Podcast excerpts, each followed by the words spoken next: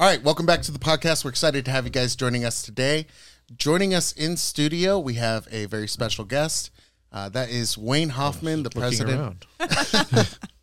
Well, we're you. waiting for our Somebody else. special guest. Yeah. Who else is coming? They didn't show, so we have Wayne. We have Wayne Hoffman. He's the president of the Idaho Freedom Foundation, and we wanted to bring him on here today to wrap up the legislative session, talk about some conservative wins, some areas of opportunity that we can focus on next time, and kind of what their path forward is going to look like. Before we do that, let's talk about what's coming up.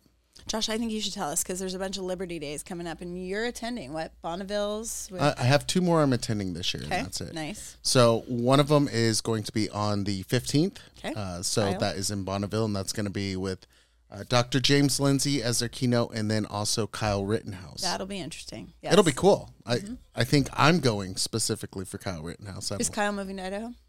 Seems to be what they all do. like coming to Idaho. They think it's free. right. allegedly, yeah. I hear that it's Republican. That must mean it's conservative. right. Oh, good luck on that. Look at buddy. their governor a little longer. Yeah. Yeah, no, a lot of people have this huge misconception when it comes to Idaho, you know, that it's a free state. And uh, Californians actually, I, we were talking about it with uh, Alex Stein when he was on.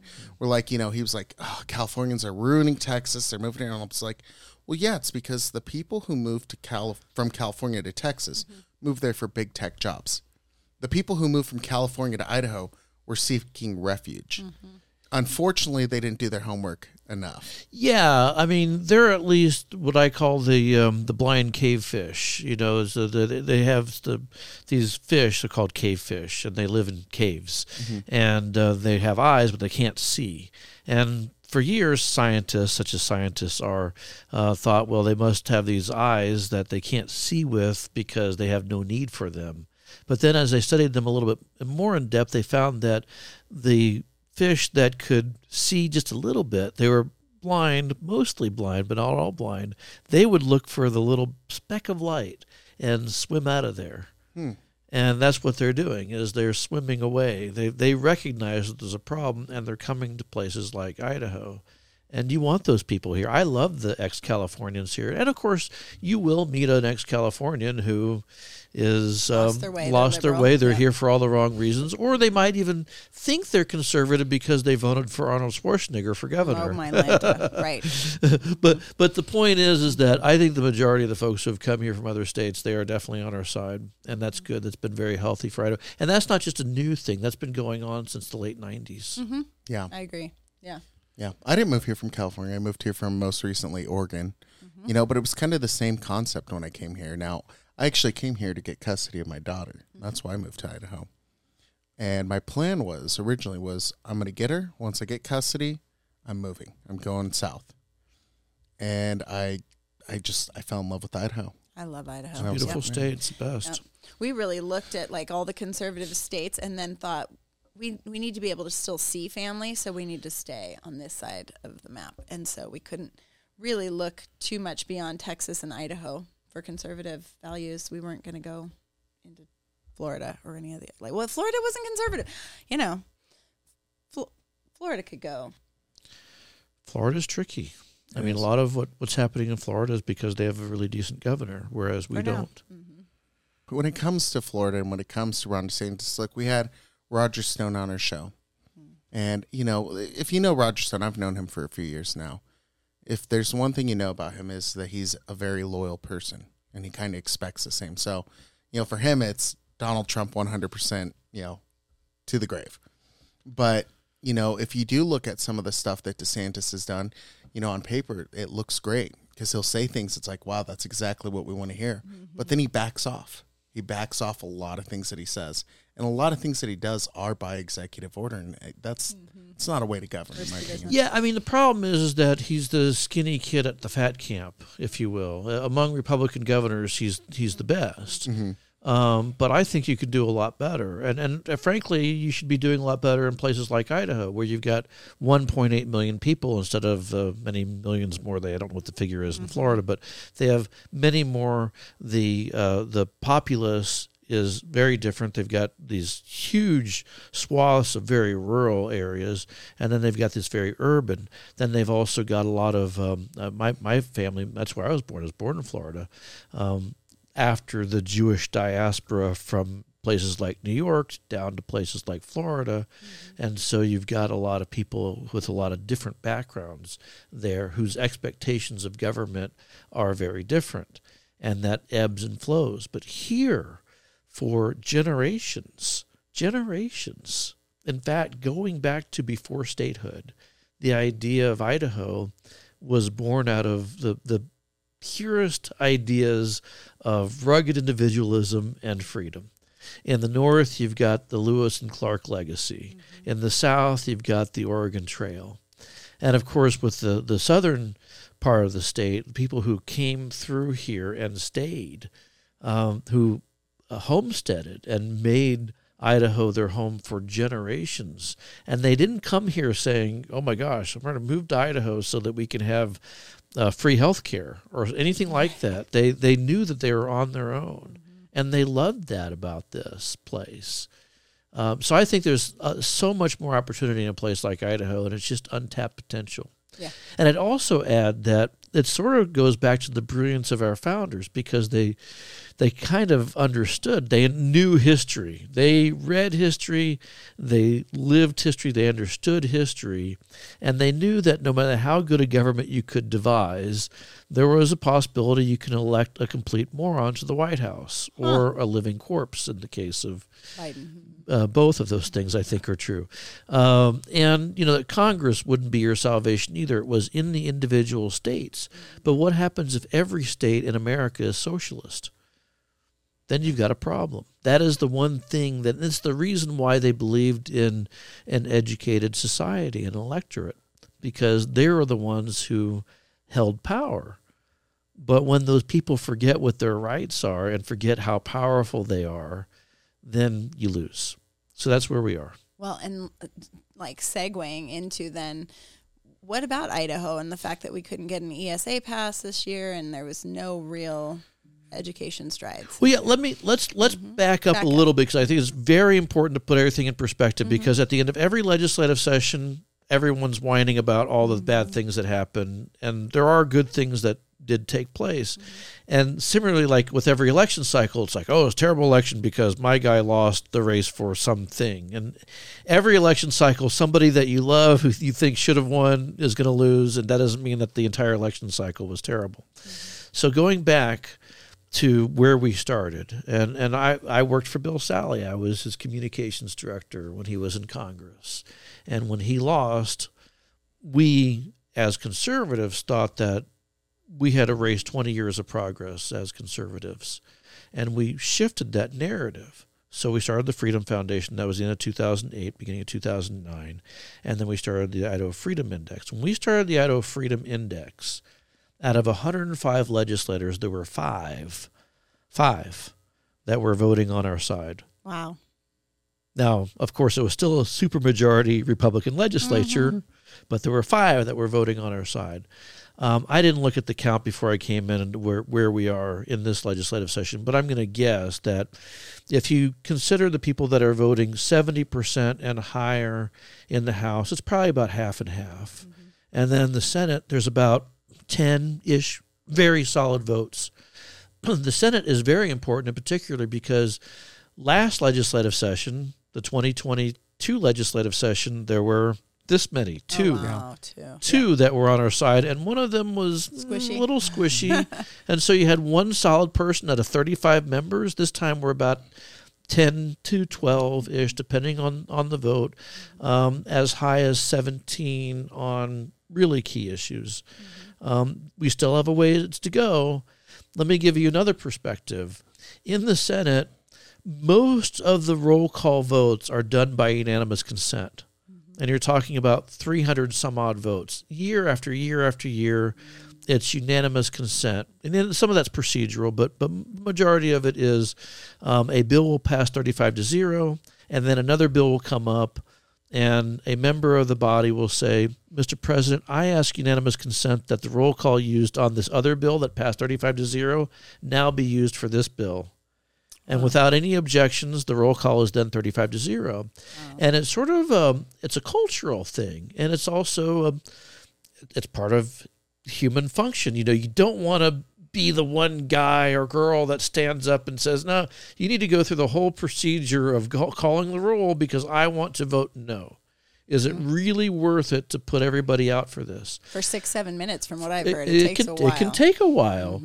What's really fascinating is I went back and looked at 20 years of Senate voting, and uh, year after year, it's at least it's around 60% of the votes are done by unanimous consent. This last legislative session, it's about 25%. okay.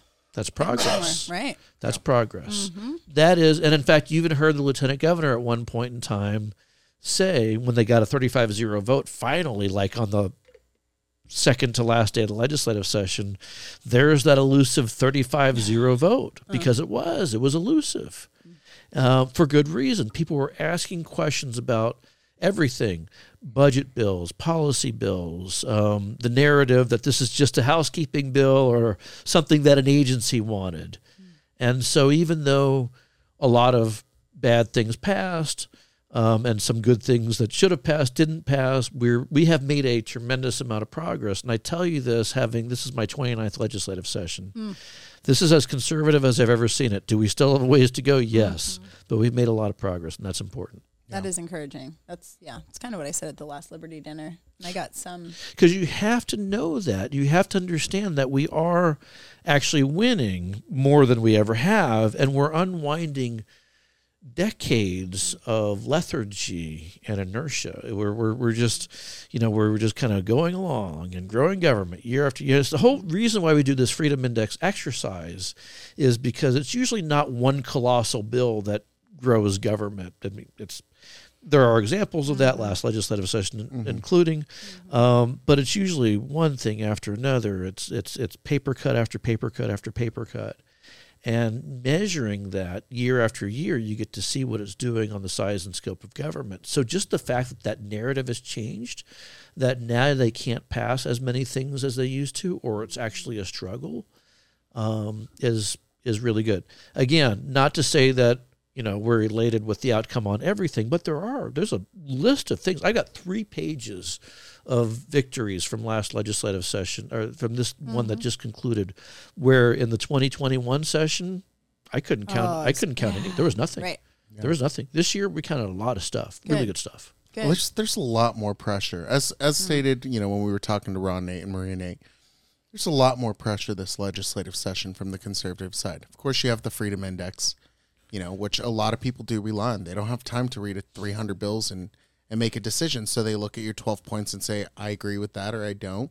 And if they agree with it, they'll look at that and use that kind of as as a way to a look- rubric. Yeah. yeah look at mm-hmm. people's votes. And it's a good way for the next you know race to to bring that up and and say hey here's here's our concerns because i agree with these key principles. But now you have the freedom caucus right? Mm-hmm. Which was down there as well. But i think i think the breakaway one is stop idaho rhinos. I'm going to keep saying that because they were clipping and getting clips out Instantly. fast. Yeah. Mhm. like that every time. Whack my microphone. I mean, they were just they were blowing it out of the water, and usually it's one of those things where people, you guys would live stream, you know, the sessions on the floor and things like that. But I mean, they were in the committees too, and that's that's insane. Most of the time, the only clips you see is like, you know, oh, I went and testified. I better, I better go get that and use it for my own clout, that sort of thing. So it's it's been a real game changer. There, there's a lot more attention being paid to what's going on over there. There's a lot more uh, activity, uh, involvement on the, the part of the citizenry. Um, there's just uh, oh, oh, the, the central committees are doing things that they've never done. Uh, I remember going back to central committees years ago, and you know the legislators would come back from Boise, and they'd sit in their little stools in front of the crowd, and the crowd of maybe thirty or forty people would say, "What happened this last legislative session?" And they'd say, "Well, we fought for conservative principles," and everybody would applaud. Yeah. Um, now they're going back to the central committee meetings and they're being asked tough questions. And you see what happened, obviously, in Canyon County with uh, um, you know certain actions being taken against uh, members who haven't voted very well from this area. Um, people are asking questions. I mean, we we. We, there is there's a guy in Kootenai County who we think is doing a, a respectable job, not a fantastic job on policy votes, but is doing terribly on spending bills. And so people are looking at it and they're asking questions that never happened before. No one ever asked about a budget vote, ever. Yeah. True. Yeah. So it's th- these are the, the the the tide is turning, and the and the the establishment folks are very nervous. They're very upset because they know. Okay, so you look at it and you go, okay, um, a typical vote might pass, a bill might pass twenty four to ten, the ten being our people, and they know that if you get to you know sixteen to eighteen, that becomes a problem, and it changes everything. You, you know what else is a problem is when our Senate Ed committee says no and doesn't just rubber stamp everybody that is. I think that was a big deal this year. That was a very big deal, and that was the you, the the Senate has a function, and the purpose of the Senate, and among other things, is to approve the the uh, gubernatorial appointments. And you had two key ones in the uh, Senate Education Committee. By the way, first time we've had a Senate Education Committee that was conservative in ever. Um, in fact, now if that happened in the 1920s or the 18 uh, uh, 90s I, I don't know. I, I I suspect the answer is no. I look back at some of the legislative history and my theory is that it's always been pretty left of center from the from statehood. Um, so but at least in my experience and then going back into the more modern history the, to the 1960s it's always been a very left of center committee. Now you have a majority conservative committee. And so they took an appointment to the uh, public charter school commission and sank that appointment which was amazing. Um, they were not confident on the uh, state board of education appointment david hill. And so their recommendation was to not confirm. Um, but unfortunately that one passed. But the point is that again the tide is turning. The, and you have to look at these changes which to the outside observer might seem inconsequential. Let me tell you something. Again my 29th legislative session this is big. Something big is happening here and it's really good. Let me ask you a question. When did you guys start the spending index? the spending index started in um, i'm going to say 2021 and then we so we so we did it so it was kind of a a trial and then we did it again in 2022 and what, the way we did it was we took select bills and the obj- the measurement was is there a sincere objection or a sincere reason to support a piece of legislation? And either of those things would be a net minus one or, or plus one. And we just did a handful of bills. This year we changed the metrics and there's uh, i think there's another dozen different things that we look for in spending bills. Is different from the freedom index. And you could have a minus you know a lot you know whatever that might be. There were bills that were like minus five Yeah. or minus four. And that did change the discussion because and we did all the bills all the spending see even on policy bills we don't do all the policy bills. We look at every bill to see if it fits in with our metrics. And some bills don't fit in with the metrics and we don't rate we didn't rate the uh, should the state have a dinosaur bill for example. Um, and so you, you there are bills that you just kind of discard but every budget bill you got to do every budget bill so you do. Yeah. and that really tells you a lot. There are people who vote well on the freedom index who vote very poorly on the Mm-hmm. Spending index I know. I'm like Jeff Uh, Cornilles. You know what's funny? So we had Ron and Maria on last week, and Kirsten, you know, and I'll, I'll give you a chance Mm-hmm. to redeem yourself if you want. She's like, I have been really excited with Jeff Not Cornilles. I- excited. I Never was wrong excited. about him. She's like, he's voted right on everything, and Nope, not right on everything. I literally everything said no. I said I was you. pleasantly surprised to find that he voted along with a lot of our liberty people on things that were more social. I'm gonna admit, like than yeah, I didn't look at a lot of fiscal. I've got to be honest, except for age 24, which freaked me out. But otherwise, I didn't. yeah, Well, and that's the thing that I want people to understand is that is a very, very important component of what we do and, and what the legislature does because the only thing the legislature has does do every year is pass a budget. But here's here's what's happening, and I kind of wrote about this in my last column. It's legal theft. And it's not just happening in the policy bills like House Bill 24, the governor's, if you can fog a mirror and, and you're kind to me enough in, in, a, in the right kind of way, then we'll give you the $8,000 to get a training at, at the business of one of my donors. Um, it's Medicaid, for example. Um, Medic, what's the largest program in all state government? It's Medicaid, Medicaid, yeah. and that's education. crazy. And it and it's it's doubled in just the last few years. Uh, Fred, if he were here, he could give you the exact figures. But worse than that, so they steal money from us. They literally point a gun at us, and I say literally because that's what they do. Because if you don't pay your your taxes, they're going to show up at your door with a gun, hmm. and it won't be just a thumb and a, and a forefinger. It's going to be an actual gun, demanding that you know they you come with them and and and all that kind of stuff because that's you have to pay your taxes. Hmm. What do they do with your tax money? They take your tax money and they spend it on BS programs like Medicaid hmm. And they do it with the idea that we're helping we're we're, Robin Hood, we're yeah. saving your life. You're protecting you from you know you might get sick or something and you can now go see your doctor because medicaid. Uh, thank me very much for for saving you. And that's not what's really happening. What's really happening to the bulk of the population is they're going in and they're getting psychotropic drugs antidepressant anti-anxiety medicines which detach them from their communities from their friends from their family and doesn't actually solve the mental health problems, which we can go down a rabbit hole and talk mm-hmm. about what's causing those things. Mm-hmm. But suffice to say, we're paying for those types of treatments, which then cause other kinds of problems in Oh, their yeah. bodies that they have to go get more treatments for. This is the medical industrial complex at work, and that manifests itself in the budget discussion do you pay for this big program? And somebody asked me. I had dinner with some people last night, friends of mine, and they that somebody, uh, uh, um, uh, one of my friends asked, um, "Why is there a giant pothole on the freeway as you go towards Nampa?"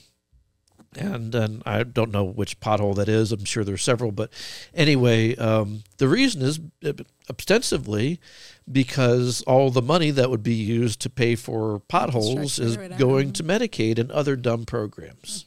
You don't have the money to fix roads. We can argue about whether the government should be in the road building business at all. Another discussion for another day. But if you assume that the government should be building roads, connecting point A to point B, and uh, uh, helping facilitate commerce and, and so on, arguable point, that very esoteric at this point right now. However, if you argue that's what they should be doing, then if you don't have money for that, it's because it's going somewhere else. And a big part of that somewhere else is Medicaid. Yeah, and we did shrink it a little bit. There's a lot of people who shouldn't be on it. Yeah, and this was this was Tiny a bit. this was a good outcome, not the best outcome. What we did, and this is part of what my team does, is we looked at the budget and we looked at the number of people who were supposed to be coming off of Medicaid. There were a lot of folks who were added onto Medicaid under the pandemic. COVID, yes. And uh, are we allowed to say that, or you get do you get shadow banned or something? Anyway, the um, you know, under under the rules of the pandemic, people were added, but you couldn't take them off unless they died, move out of state, or asked to be taken off. And so there's about 150,000 people.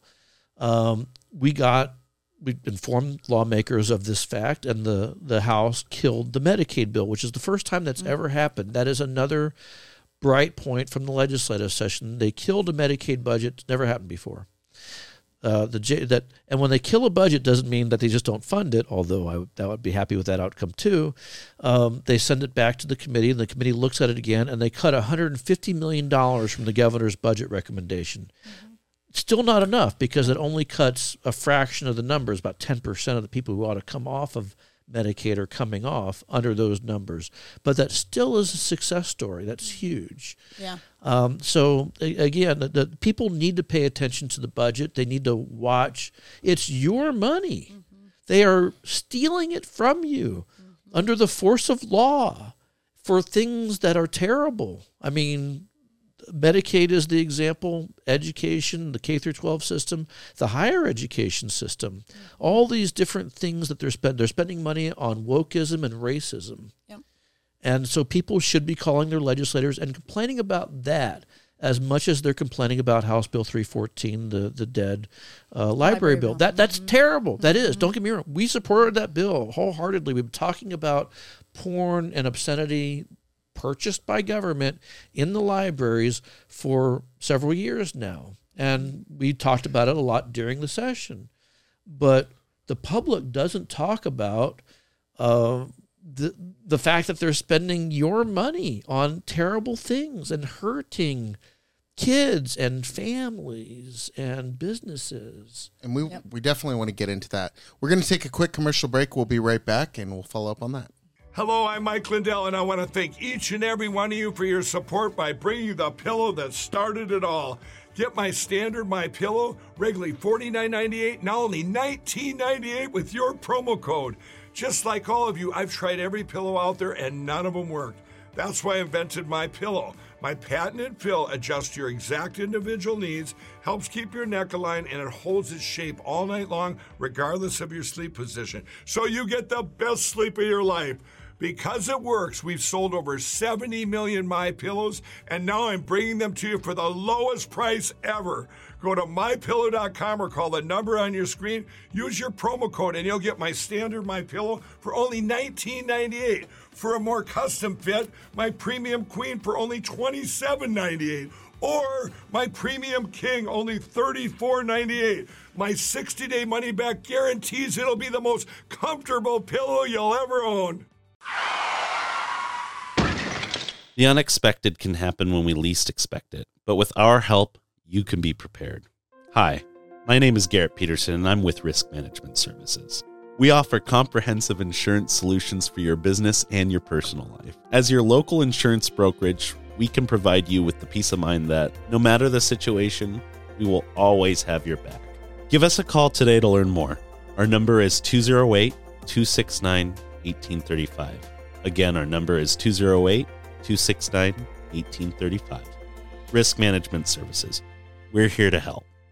Before the break, you were talking about you know the the spending and the roads and things like that, and and also you brought up the the library bill. Yeah. Um, let's let's kind of switch gears a little bit. I do want to talk about some of the wins that we had Sure. because we had we had quite a few wins. Yeah. So which ones really stuck out to you this legislation? Oh my gosh, there's just so many of them, and I'm, I feel like I'm going to miss some that, that are very important. Obviously, people know about House Bill 71, which was very important to us, and uh, groups like uh, the Family Policy Council. Um, it was it was uh, a big deal to stop um, the, the sexualization of children and this sort of brainwashing that's going on, where kids come in, they say, "I think I'm a different gender," and and that, that's just uh, Help me transition. Help- yeah. yeah, no. it- absolutely criminals. Mm-hmm. Getting that bill signed was was fantastic. Mm-hmm. Um, What's with the governor taking a poll? Why is that oh, allowed? was That's the lamest thing I've ever seen. Call push one if you want. I mean, no, yeah, stop. I, I I don't know. I mean, look. role. ultimately, what I'm proud of about that bill is not how the governor acted; it's how the public acted. The public sent thousands of uh, petitions and letters and, and phone calls and, and so forth in, Mm-hmm. and uh, that was um, a delight to see. That was a really really big deal. yeah. Um, we also saw um, the, some expansion of school choice, which unfortunately isn't what we wanted. We wanted to see education savings account, but there was a bill passed that said, you know, furthered the open enrollment, so you aren't necessarily trapped in a school based on on your zip code. That is good. Um, there was there there was defunding of bad things, which hardly ever happens. Um, this is again a substantial component of the bu- uh, of the budget process that we paid attention to.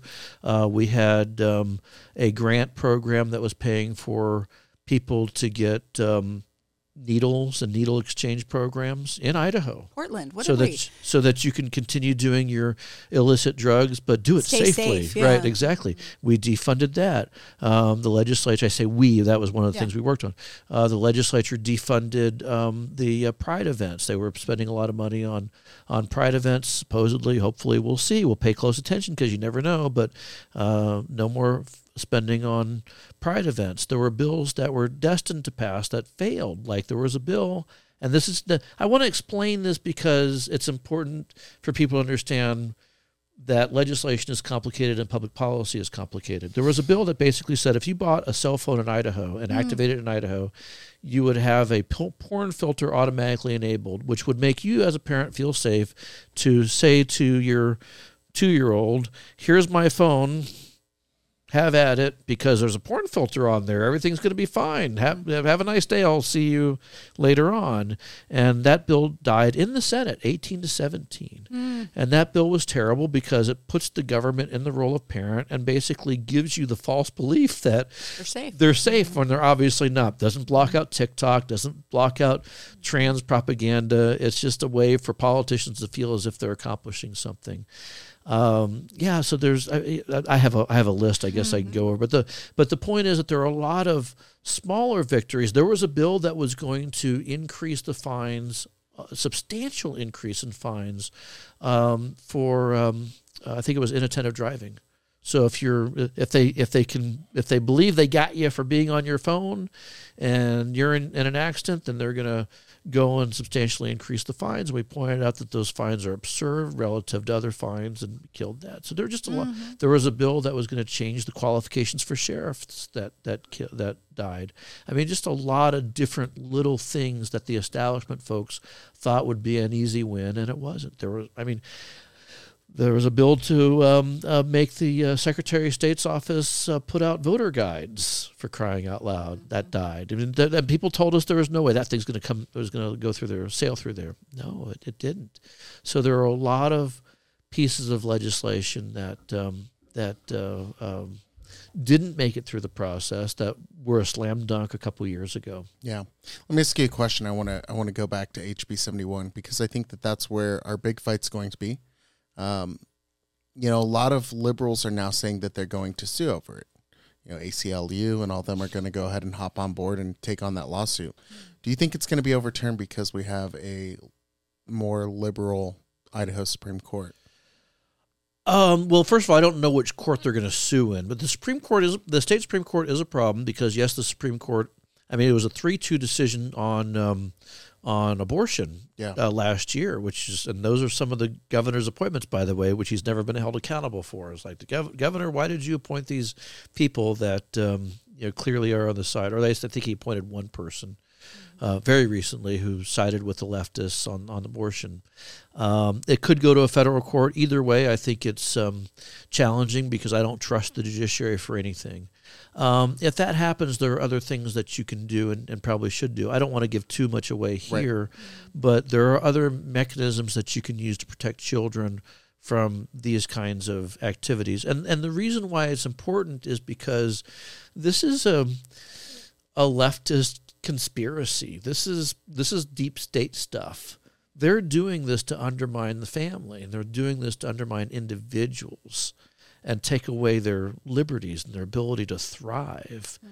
So It's yeah. concerning. It's very It's very concerning. So yeah, it, it, it it's like I said, it, it, courts can do a number of different things, but um, we have a lot of other uh, tricks left in the books to to stop uh, further meddling in um, the lives of Idahoans. you know, I've I've here's my thing. If somebody wants to transition when they're an adult, while I would advise against it, it's it's not my place. But I do think that we need to protect kids. And I've I, I jokingly say it, but it's probably true. I am probably the loudest voice in the nation when it comes to the harms of boys taking hormones. What happens is is a boy who is developing, if you started at twelve years old, whatever your genitalia size is at, it stops the growth. So if you decide at 18 years old, this was a mistake, I don't know why I fell for this, you're going to have a micro penis. And that's going to impact people and that's going to lead to a high suicide rate as well. There's a lot of things that people should be concerned about. Do you know what It's Lupron is? depopulation too. Uh, what? Lupron? I've heard it. It's drug.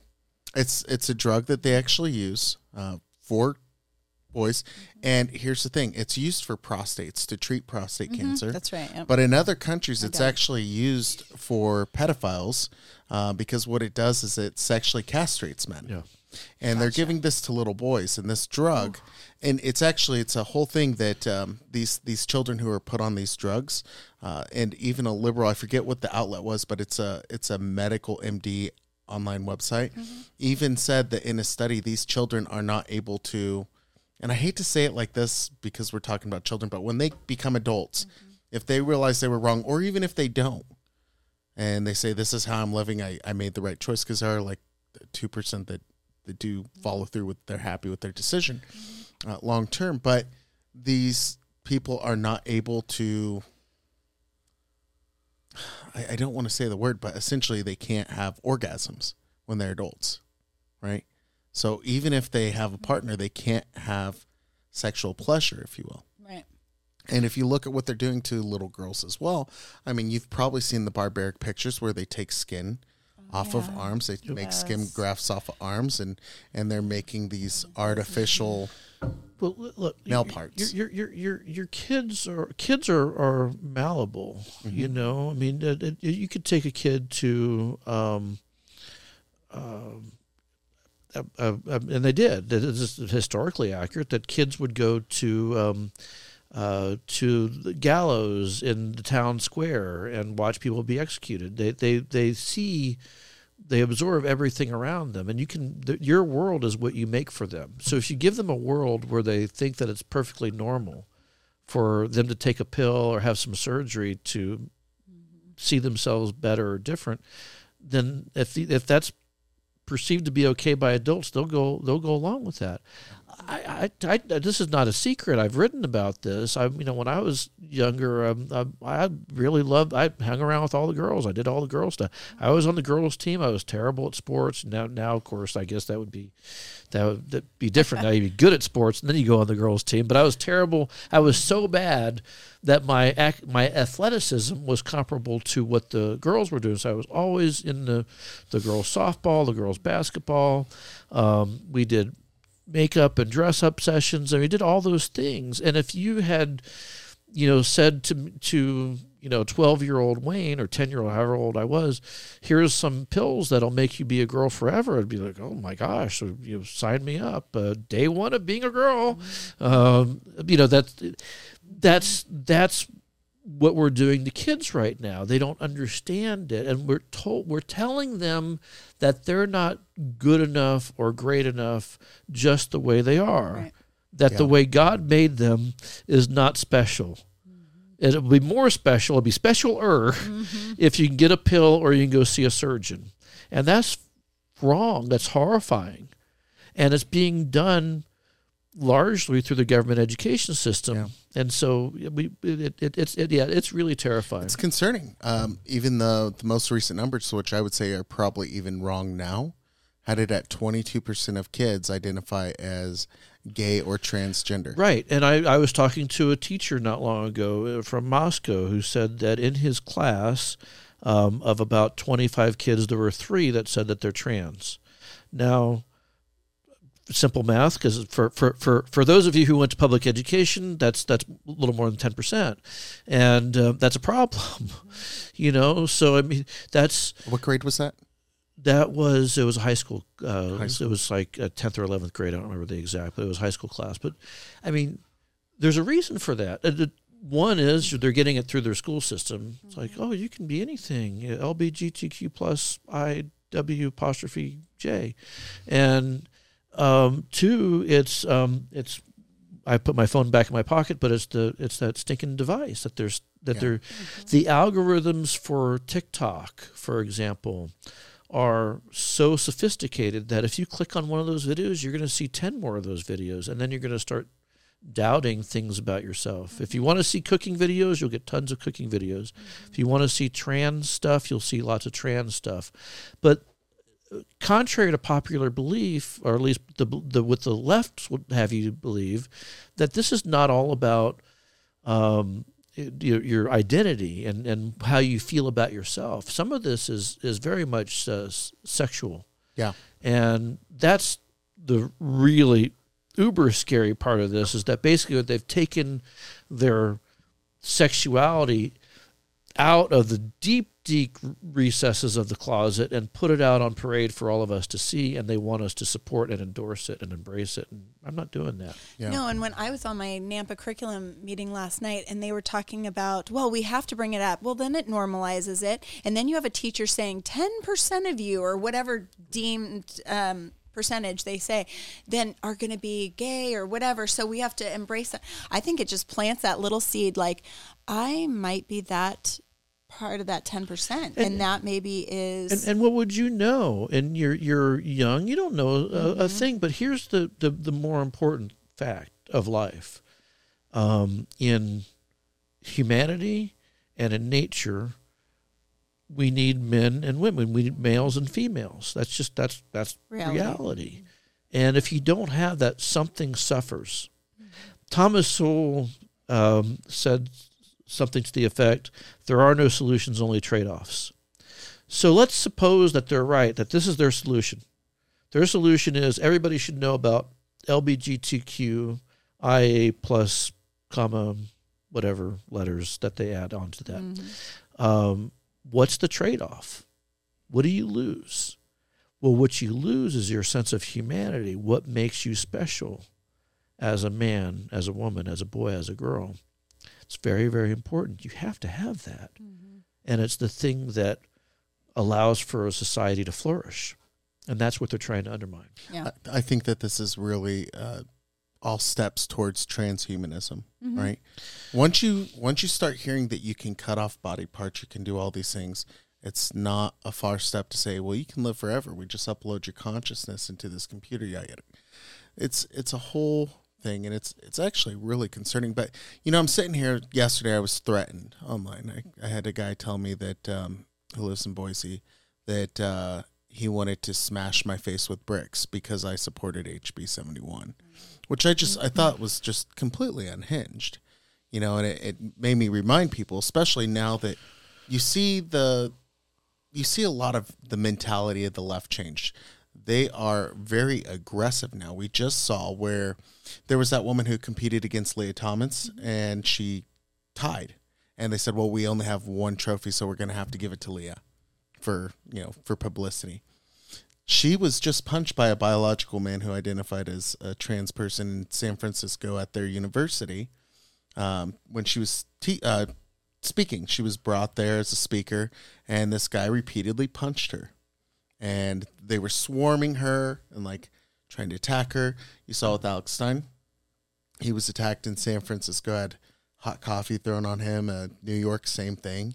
Um, you know, these people just seems like violence is The answer. is in their nature now and there's no there's no differentiation i i'll tell you right now w- the trend i'm seeing and this is why i'm like saying especially women need to carry there's no differentiation between oh hitting a woman and hitting a man for these people because all you have to do is i just have to say I, i'm a woman i identify as a woman and i can kick your butt and there's no consequences Well, you know but I, I want to go back just a little bit, and you're right. People should definitely um, learn self defense and and carry and do all those things to protect themselves and their families. But I, we need to go back to this is a larger problem. And this is what we keep talking about with regard to um, you know the left's unending um, quest for gun control. And you probably saw in Tennessee this week uh, there were um, uh, legislators who protested in the House chambers in the General Assembly in, in Tennessee and were expelled. And they, what were they protesting? They, we got to do something because we had this shooting in Nashville. I think it was in Nashville. Uh, it was a quote unquote trans person who shot up this uh, private Christian school and killed six people.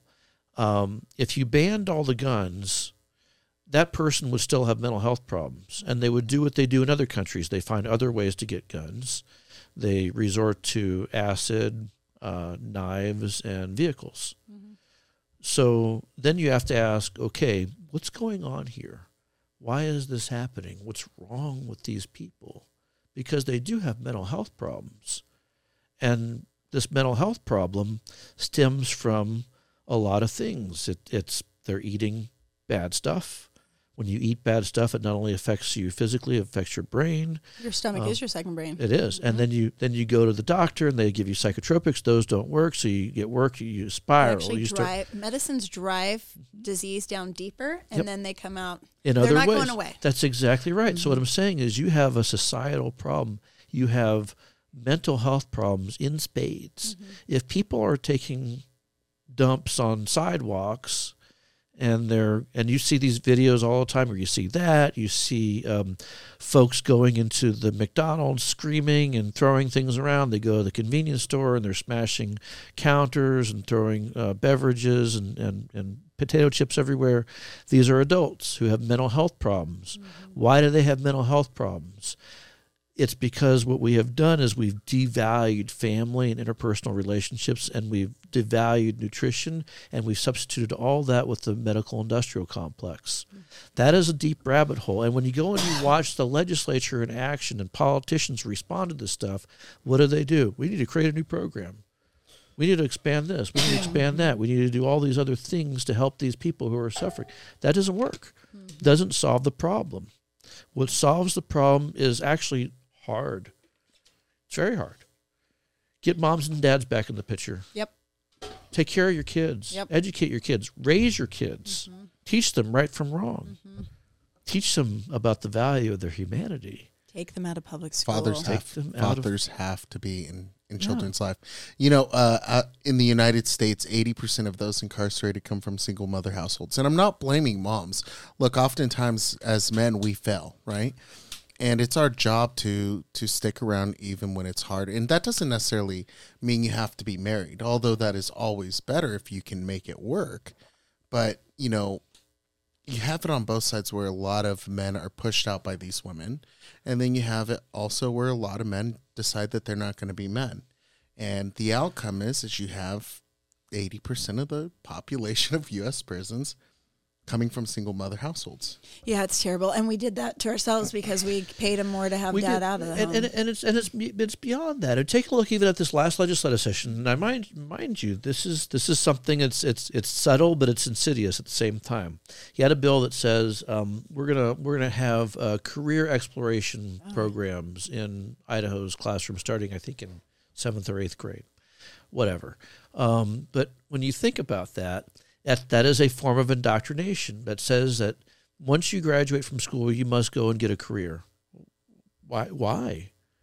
And i say this to moms and dads. Maybe maybe dads can stay home and, and raise kids. Uh, maybe moms can stay home and raise kids. But the point is that somebody is raising their own kids not the school system not some daycare they're the ones who are doing that it's super important it's super important and remember that again up until recently we didn't do that um, we valued motherhood we valued fatherhood we put a premium on it but now look at and, here's another one from this last legislative session, a bill that passed. So when I go back to the career exploration, the government has no business saying to you, you should go into a career.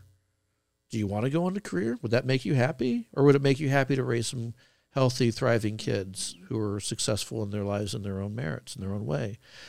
Or um, this other bill that passed also de emphasizing uh, parenthood, motherhood, fatherhood bill that said we're going to give you a bigger tax deduction for child care expenses. Well, first of all, that's that's legal theft again, is we take money from people in order to subsidize your particular behaviors, but also why is the government and the businesses saying, "Yep, daycare. We're going to give you money for daycare," but the single mom who works to stay at home with her kids, or or maybe the married couple with the mom who chooses to stay home with her kids, she doesn't get subsidized. Where's her check? I'm not saying she should get one. I'm just pointing out the disparity between those two policy decisions. We value one over the other. And what are the secondary effects of that? One of the secondary effects is we put a premium on getting parents out of the house so they can go work so they can pay taxes to the government, so they can fund the programs that cause them to not be at home with their kids in the first place. Sick. We've never even hired a babysitter, so I don't even know. This is so foreign to me. We've always been with our children, or our grandparents have taken. And you know, I can't blame parents who are put in that position who go, okay, I'm a single mom. I've got to go work. I obviously have to do something with my son or daughter, so I've got to go do that. But what I'm saying is, is that as a society, we've undermined families and we've created these situations for them and it continues on. So mom's very busy working. She's a single mom. She sent her kid off to daycare so she can work really hard so she can pay half her income to taxes to the government. She comes home from that hard day of work and she reaches in the freezer and pulls out something that really isn't good for you that gets digested into their into not only her system but also her kids because she's feeding their kids the same thing basically and they're not eating healthy and so then they have mental health problems and physical problems. All this stems back to it's that same common denominator. And for those who are watching this and go, that guy's a hammer and he thinks every problem's a nail, I'm telling you, most of the problems in society goes back to the government. It's in the way we treat people. It's in the way we tax people. It's in the way we incentivize or de-incentivize certain behaviors. We have to think outside of the box. I just we've been watching Alone as of my husband and I and kids, and I'm like, it's always about problem solving. I have seen single moms obviously go back home and live so that grandparents are there and whatever. If you don't have that option, I've seen single moms living together where they do opposite shifts, so somebody's watching. There is always a way. There really is. If you think creatively, there's there's ways. There, there, there are, but people don't think creatively because again, we've dumbed down the population through the government education system. So you don't think through all those things. You, you're very linear in your thinking because you go, okay, um, I'm having a problem with X, and you call your politician and you say, wouldn't it be great if I can get my kid in the school system sooner? Because I'm having trouble finding daycare, or the day, or the politicians are told, wouldn't it be great if we subsidized daycare? Another thing that happened this last legislative session, subsidized daycare, which we have been doing that anyway. Now we're doing it at a higher level. Mm. But the point is, is all that costs money. It reminds me of um, when we had this discussion about midnight basketball in the 1990s. Remember midnight basketball? Mm-hmm. Um, so the for those of you who aren't familiar with it, it was the 1990s, and the Clinton administration was trying to find some way to help kids who were uh, being crazy, you know, at night, and uh, their the streets, yeah. while their parents were away working they created it wasn't quite at midnight but it was a mid, midnight late. but essentially late late night mm-hmm. basketball kids doing something besides mm-hmm. being out on the streets mm-hmm. but it's kind of interesting because what that meant is that the parents have to work harder to pay the bills to pay the taxes to fund the program that they're actually at work for paying for i mean it's this big mm-hmm. vicious circle and and again we're doing this to people and the, the easy answer is to go to a politician and say, please pass this program so that I can be free of this burden. Mm-hmm. The harder thing is to look them in the eye as a politician and say, this is really on you. Mm-hmm. You're the parent. You chose to have kids. Your job is to educate them, raise them, clothe them, feed them. Um, you, you have to do those things. Sorry. Yeah. I will say this. I think that the most important thing you can do in life, and in my view, has changed a lot over the years, I think the most important thing you can do is have lots of kids in the United States. I'm I've been looking at the numbers. Yeah, you've done it. I've been looking at the numbers in Japan. Yeah. Uh, they actually have it where they're going to have more adults in diapers than children in diapers here in the coming years. The United States is on the same trajectory. If you look at a lot of the data, even like in uh, Europe, right? Mm-hmm. Germany, they had the same issue. So their solution was, well, we need to bring in all these migrants. Mm-hmm to help take care of us because they have lots of kids, right? You get somebody from Africa, uh, one of the poor countries in Africa, they'll usually have a lot of kids. But the problem is, is when they get to, you know, Western countries where there's a lot of social programs, they actually are stop. They stop having kids. Mm-hmm. Uh, it's it's a really scary situation mm. that we're in as a country. So that's why I, I love that like people like Elon Musk are kind of waking up to this, and he's having tons of kids and, and it's actually funny wealthy people used to have less kids. Yeah, makes no now sense. wealthy people are hey we need to we need to have lots of kids. Yeah so, and, and, and and that's you know that's another huge problem and and and it's also what you do with those kids mm-hmm.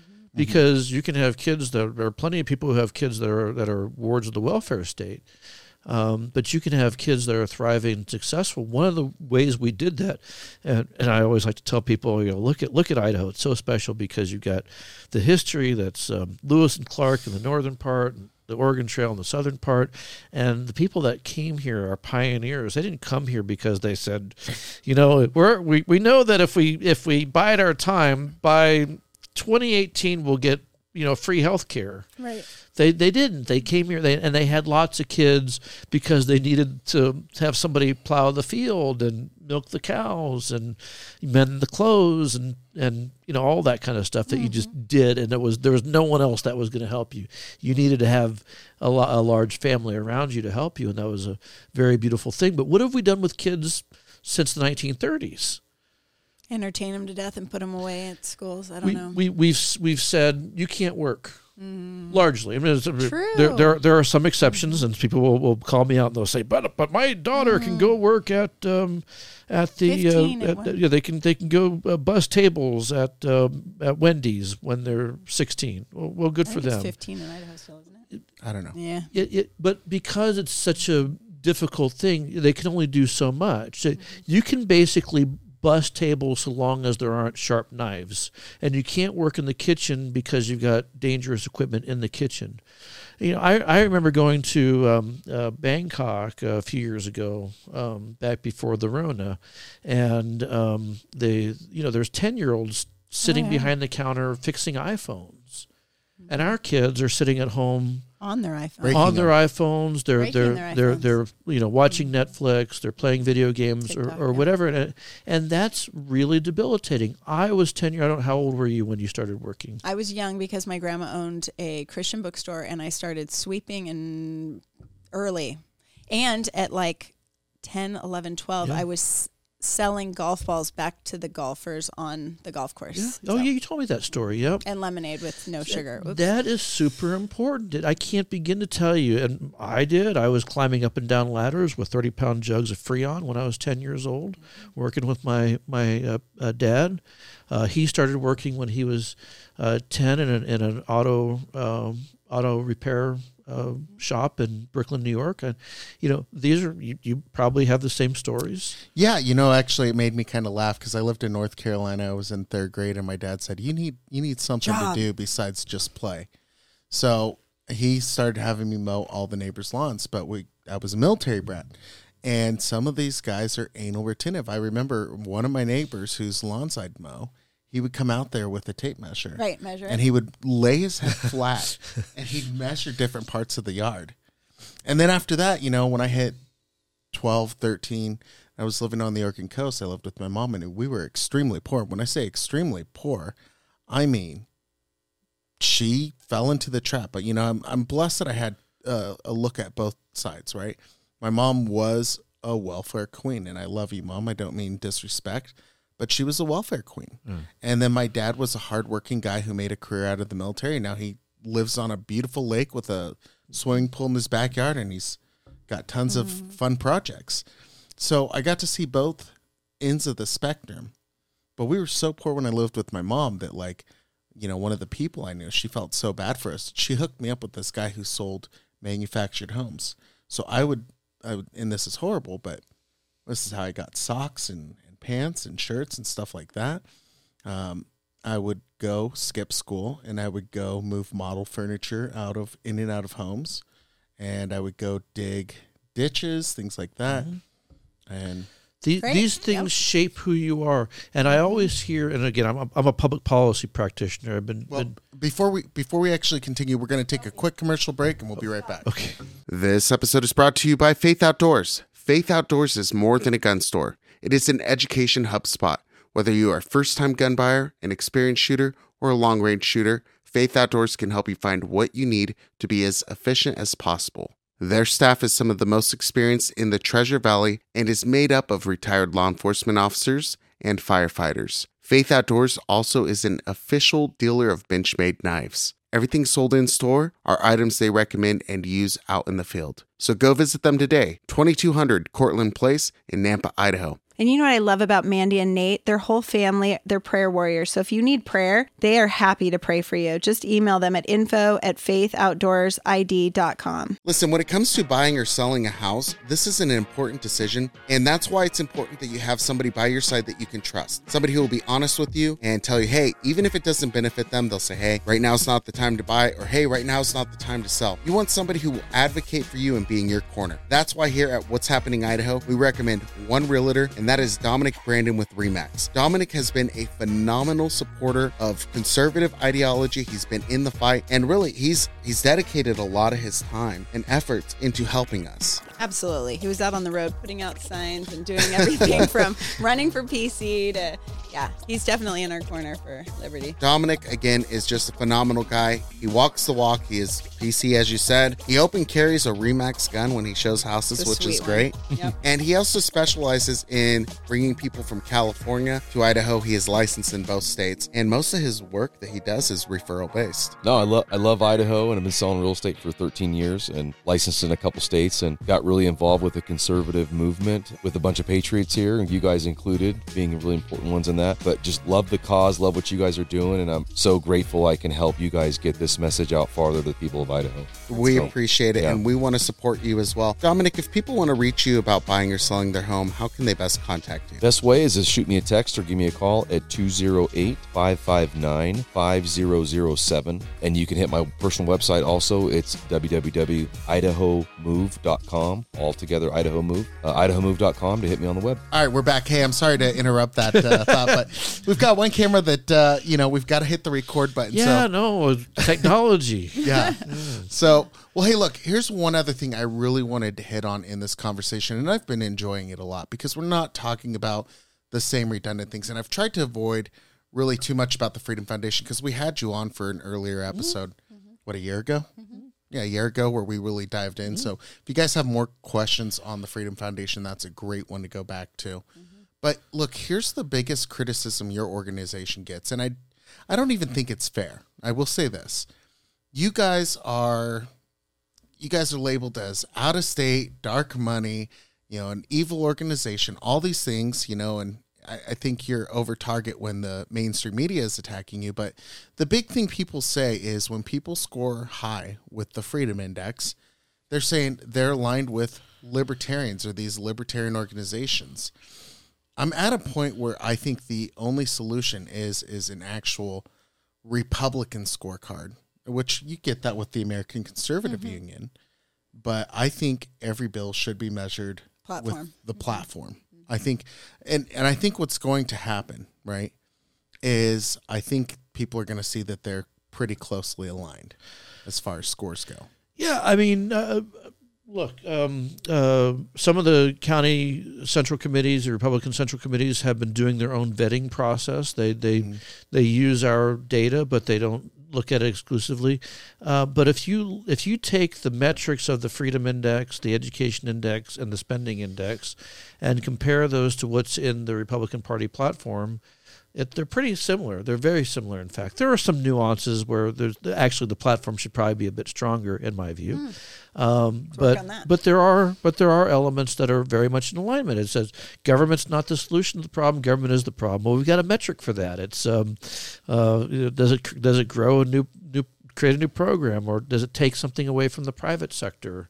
Um, does it re, does it um, create a new regulation? I mean, there's just all these different things that we ask questions about. Does it re- reduce property rights? Does it violate people's constitutionally protected rights? And on and on and on. They're very very similar. So I mean, um, we're a nonpartisan organization, so we can't you know say we picked up the the uh, Republican platform and created a scorecard out of it. Uh, what we what we've said is these are principles that are that that transmute It's universal. They're it, it, yeah, it, it goes. It, it- it's exactly right. It's these are the things that make us human, make us free. And the question at the end of the day, after every legislative session, is: Are we more or less free than we were when we started? Um, when you pass this bill, will this make us more or less free? And it's not about libertarianism. It's looking at things through the lens of how bad government can be. I mean, for example, um, uh, the uh, career technical education program. There are a lot of legislators who are on our side who liked that. And the reason they liked it is because they like the idea of kids, you know, uh, particularly in rural areas, having exposure to these career options in their future. But the problem is they imagine what would happen if they were the person running the program. But with when government is in charge of a program, bureaucracies start and Red and tape. red tape and all these things that Kids make it don't even actually have to do that. What they- right and it becomes you have to you have to dumb things down because you don't want people to be held accountable and so then school unions get involved and then they're they're making things worse and so you look at that through the worst case scenario. I'll give you another example. This is not a libertarian idea. This is just a, a fact of how government operates because eventually it's going to come up. Well i mentioned the cell phone bill.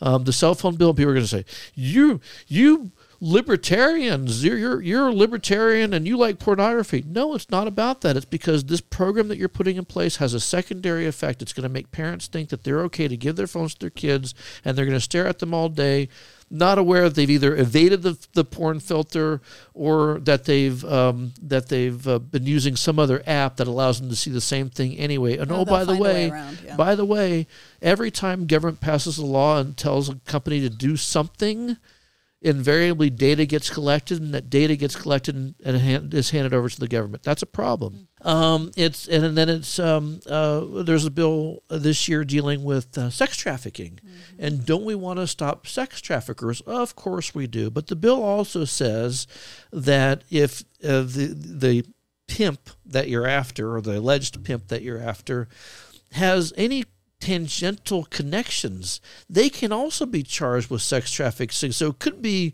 your mother. They can go to your mother and they can say, listen, um, do, do you know Dave? Yeah, well, Dave's my son.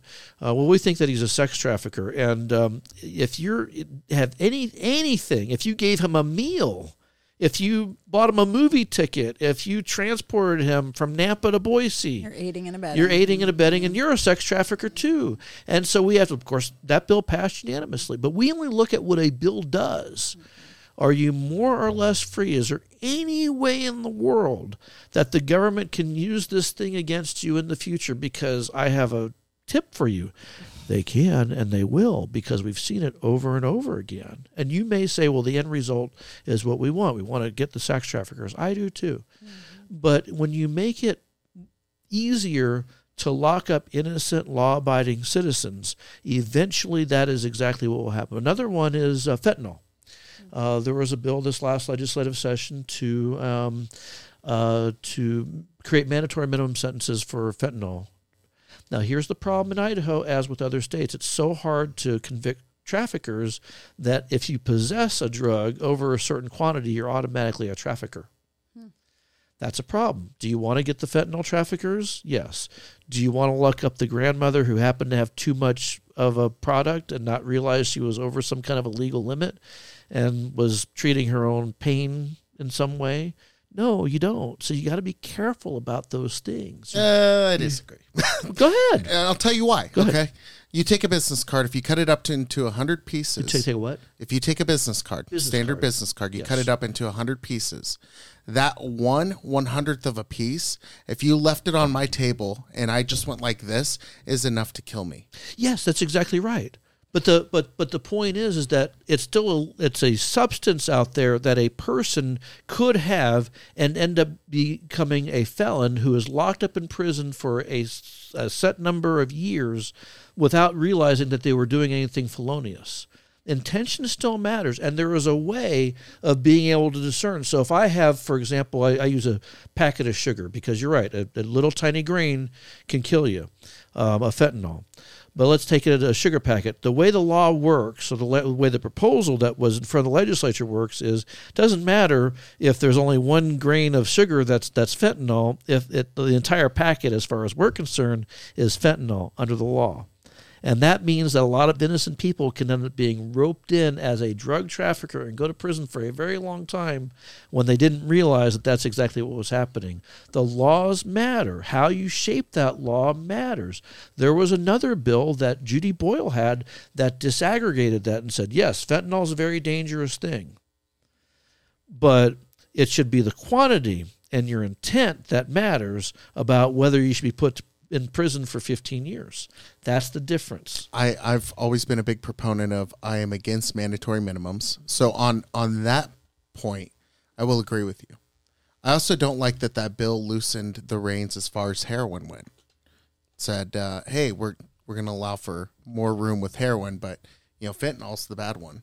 But because it's the bright shiny object in the room now it's what gets uh, politicians all upset remember um, it wasn't that long every policy there are no solutions only trade-offs. What's the trade-off? That's all we're saying is your trade-off under the bill that that that gives a mandatory minimum for for fentanyl by definition means that you're going to have some people who weren't trafficking fentanyl. They merely had the uh, chemical patch that they maybe they got from the hospital or something that has a, a the quantity of fentanyl they need to mitigate pain. And because they had too much of that, they are now a trafficker. You've got to be careful. You got to recognize that as a thing that you are doing. And the same thing is true for all these, uh, whatever whatever the penalty or whatever the, the charge might be, is to recognize those. The same thing is true. Um, there's always a bill dealing with um, domestic terrorism. Right. And how long is before some prosecutor takes a bill dealing with domestic terrorism and says, "You're a potential domestic terrorist"? Because see, here's the statute. We wrote this a, long time ago, but we're going to apply it to you now. Yeah. That's the thing. That those are the things. So yeah, you're, you're right. You, fentanyl's dangerous. Fentanyl's terrible. There's a right way and a wrong way to do the public policy. So you you you lock up the fewest number of innocent people while still going after the bad guys. Mm-hmm. It's a very important concept, and it's public policy is hard. Yeah, that's that's a super hard one because at the end of the day, look, I'll just tell you, it's like I said, I I will never be for mandatory minimums on principle. I just won't. I don't think it's right because there are situations. Look at the Hammonds, right? They got charged with what domestic terrorism for lighting a backfire that spilled over. Whoops, you know, yeah. and and the judge was like, "This is unreasonable." You know, the here's your fines and you know your your three months in jail is good enough. And then the federal government decided to weaponize itself under mm. the obama administration and go after this old retired rancher you know? Um, it's it's one of those things that for that reason i'll always be against mandatory minimums but at the same time fentanyl's a hard one. Go, go, but you have to you have to you have to look at through the lens of an overzealous prosecutor who uses a mandatory minimum to beat somebody about the head and shoulders yeah. and to use it as leverage to get something that they want. Yeah. Because they will. They always do. There's, there's a law in the books we're going to have a discussion, I guess, about drugs because I didn't mean to do that, but here we are. Um, because people will say to me, Wayne, uh, drugs destroyed California. You're from California. Uh-huh. Drugs didn't destroy California. California destroyed itself by removing productivity and creativity from the marketplace and then putting people on government assistance programs and then taking away everything they else they had to be productive citizens.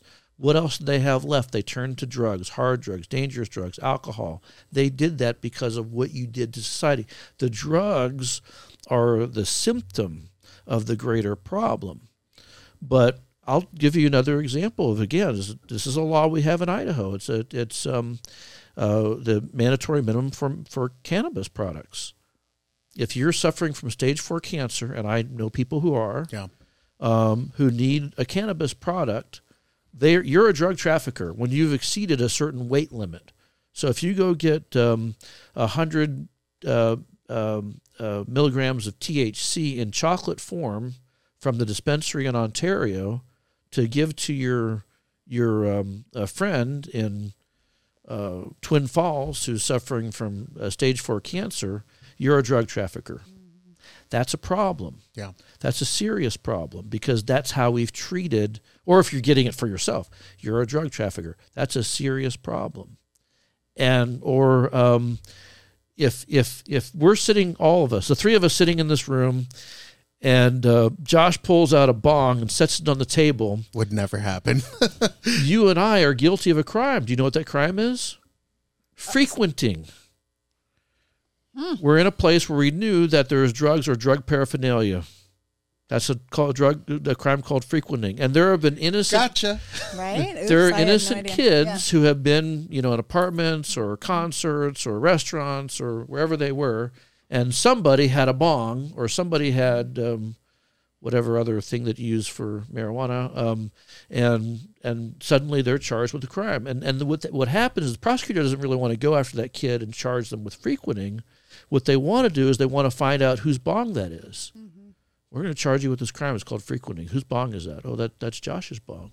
Okay, you're off the hook. We got him now. Mm-hmm. We might still charge you with something or other, but this is this is what happens a lot. So you've got to be careful about the power that you give government because it's not always going to be used in the way you think it's going to be used. Right.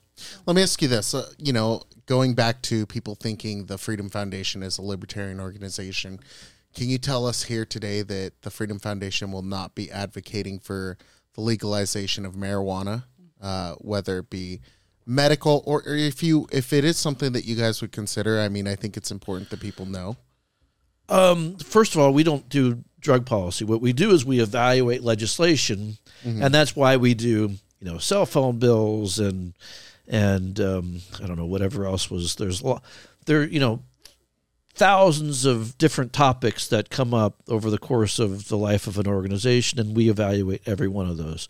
But let's imagine that there's a bill that comes along to, um, and there have been, to legalize um, uh, cannabis products. What do they usually do with that? Hey, we've legalized it. Okay, that's a that's a plus one because a thing that was was a crime before is not a crime. Now we're going to create a regulatory agency around it. That's a minus. We're going to tax it. That's another minus. And then we're going to make people register who use it. That's another minus. Uh, We've seen this in the past. Um, I have yet to see, except for a decriminalization statute, which I'll get behind, um, a legalization framework that I'd support for those reasons. Yeah. Because what they do is they create they they they make it into a government program. They incentivize its use because then they want people they want to capture the tax revenue. That's a problem. But decriminalization, like I said, there is there are cannabis products that stop cancer. right There are cannabis products that stop seizures. There are cannabis products. There are psil- psilocybin products that deal with uh, depression and anxiety better than your your freaking um, uh, um, Xanax or uh, Wellbutrin or whatever other drugs you're going to take for anxiety and depression. Way better. And we do- that's that's decriminalization. That's a totally different thing. Yeah, there's a lot of um, there's a lot of military guys that I know who suffer from PTSD, and they go through. It's not like they're they're not going and just taking shrooms to get high, but they're doing what's called microdosing with accompanied with uh, therapy. And they've they did the same thing, you know, back in the '70s with LSD, where they were trying it, and and I think that there was a little bit of um, bad intention with the government doing that um, mk ultra that sort of thing. But now people are looking at saying is there a legitimate use for a microdosing to help people with the counseling? And, and they're finding that there might actually be.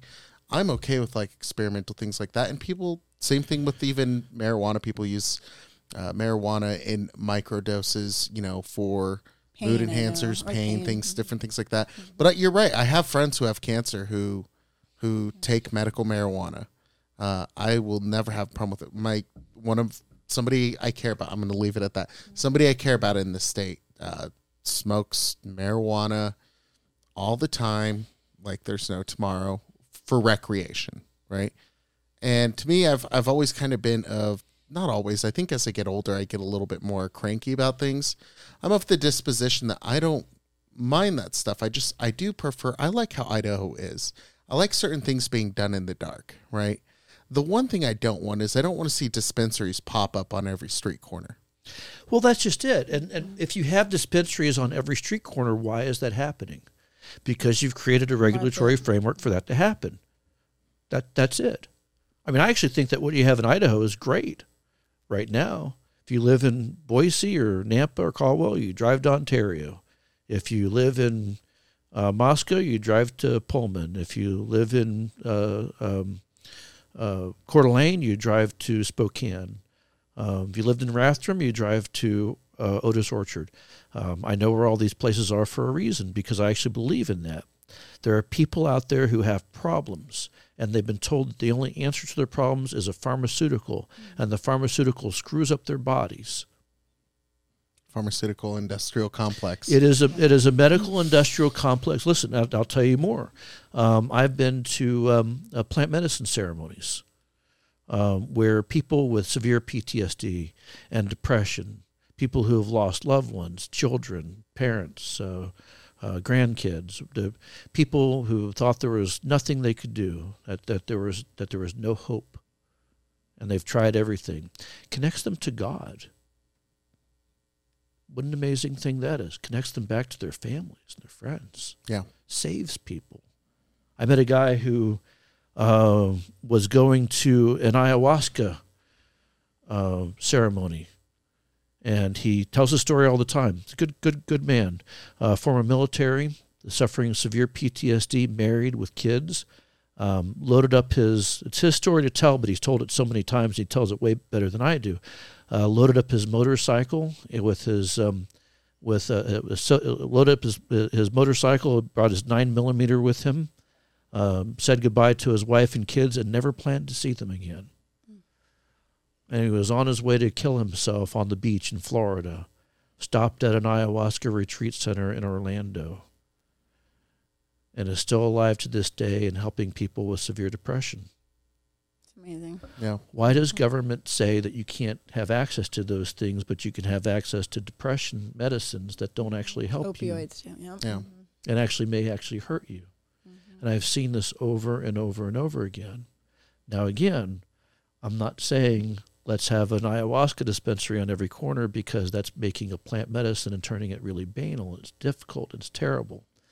But giving people access to other things besides a pharmaceutical, I mean, ask a, ask an oncologist whether their cancer regimen is actually going to save their, their patients' lives. Yeah. But Rick Simpson oil, which is derived out of cannabis, there's research to show it actually stops the progression of cancer. Hmm. How about that? Frankincense eats cancer cells. Frankincense, You know- essential oil. The only thing that I would say I'm completely against.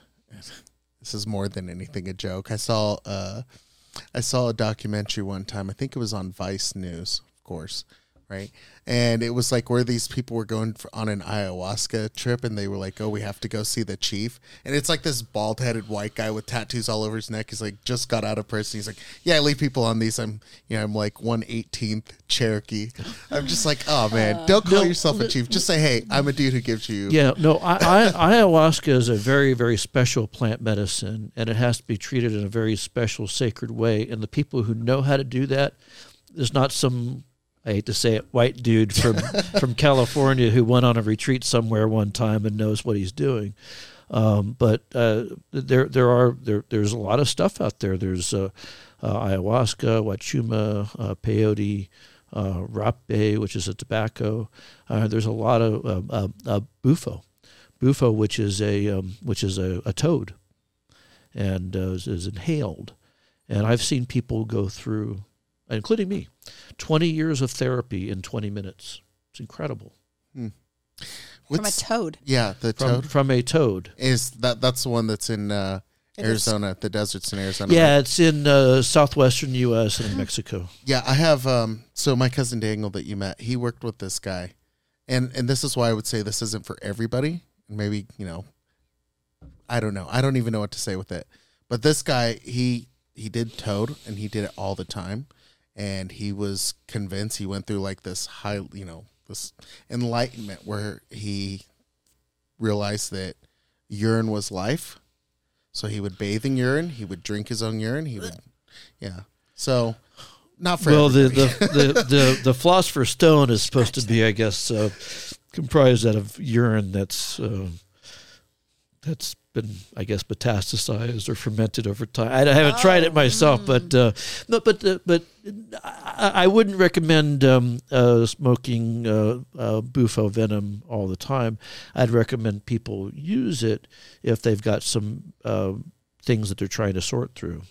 Um, I'd, I'd, I'd recommend if somebody said to me, I'm, I'm, I've got um, PTSD, what should I do? Should I go to my doctor and get a pharmaceutical or uh, smoke um, uh, bufo? Um, I'd recommend the latter in a, a hundred times over every day of the week. Amazing creature. It's a gift from God. It's a gift from God. All this stuff is. Yeah. All these Uh, but plants. these pharmaceutical stuff is not. yeah. And it's the stuff that, and it, the reason it pisses me off more than anything, though, it's that latter stuff that the government facilitates us paying for that doesn't do anything except keep them trapped in this loop of despair and depression. And that's wrong. Well, it kind of goes back to you know what's the incentive for people curing cancer? Uh, people, you know, the pharmaceutical industry. They cure cancer, they stop making money off you. But if they give you treatment, Well, I mean, look at look at that's why I don't like to. My uh, I have a a cousin who texted me and said, "Wayne, would you donate uh, ten dollars to the American Cancer Society so that we can get we can get somebody from every state to support this kid who is doing some kind of a thing?" And I really I, I struggled with that. I was like, "Gosh, I want to help my family, but I don't want to encourage the American Cancer Society." Or the Susan G. Komen Mm-hmm. Oh, Cancer yep. Mm-hmm. Group, or whatever they're called. Um, they're not interested in curing this stuff because if they did, they'd tell you stop eating seed oil, um, stop stop drinking uh, um, sugared beverages, which sugar is a, a, a great uh, way to grow cancer. Do you remember when in their perfume, the Susan G. Komen had a cancer-causing ingredient in the perfume? Yeah, exactly. I mean, there's, I mean, there's so stuff. much stuff in, in diet and nutrition. The body is an amazing vessel. It's a gift from God, Mm-hmm. you know. And if you put the right stuff in it, it'll treat you well. Now, of course, there are always there are always exceptions to that, but by and large, ninety nine point nine nine percent of the time, um, your body responds to how well you treat it because it's it's the way our body was. It's the reason why you didn't have to worry about wearing a mask during the COVID stuff. Your body is designed to take in and to excrete viruses. You have to interact with. When people stopped being around each other, it- it- eventually people were going to have to start, you know, hugging each other again and stop wearing masks and breathing in the same space and all And that kind of stuff. and And. China, they did it. They just did it later you know so this is the the miracle of our bodies and the miracle of all the plants and animals around us that we partake in and and the government has put us in this place where we've been led to believe that the answer comes in the form of a pill Right. Yeah. We gave that up years ago. I was saying we Yeah. haven't done a Tylenol or any kind of medicine in our family. that's in the thing years. is we we are in we are now in a place where it's up to us very powerful beings to solve these problems that are all around us and it's it's Take everything you guys say as the gospel, like they do any organization. good Right? yes we like that I don't think that's healthy. no that that's very very healthy It- it- it's it's it's unhealthy it. it's unhealthy Send when it's somebody too. no i mean look I, I actually don't think that's what's happening. If, if you look at the Freedom Index this year and most years, um, there's no hundred percent vote. No, I don't. I don't mean the the actual people in the legislature. Oh, you, I'm talking about like people like like me, right? For me, I I appreciate the work that you guys do as an organization, but I will I, I won't go as far as saying I'm a fan, right? Which is really weird. And and let me explain. when I so say go ahead and explain now that I when I when I say I'm not a fan, what I mean is is that I almost have to say that I, I have to say I I like everything the way you guys score bills. I like your 12 principles. I like what you guys are advocating for. I like all these things. But what I get frustrated by is not anything you guys do.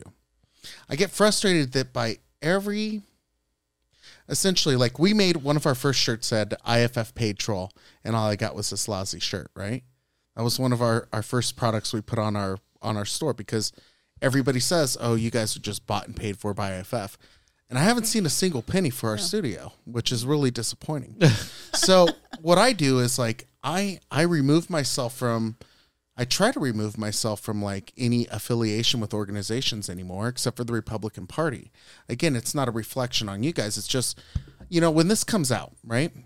Dump it's like I told you, somebody's going to clip that and they're going to they're going to leave out the part where you completely said, "Hey, I don't want dispensaries here in Idaho," right?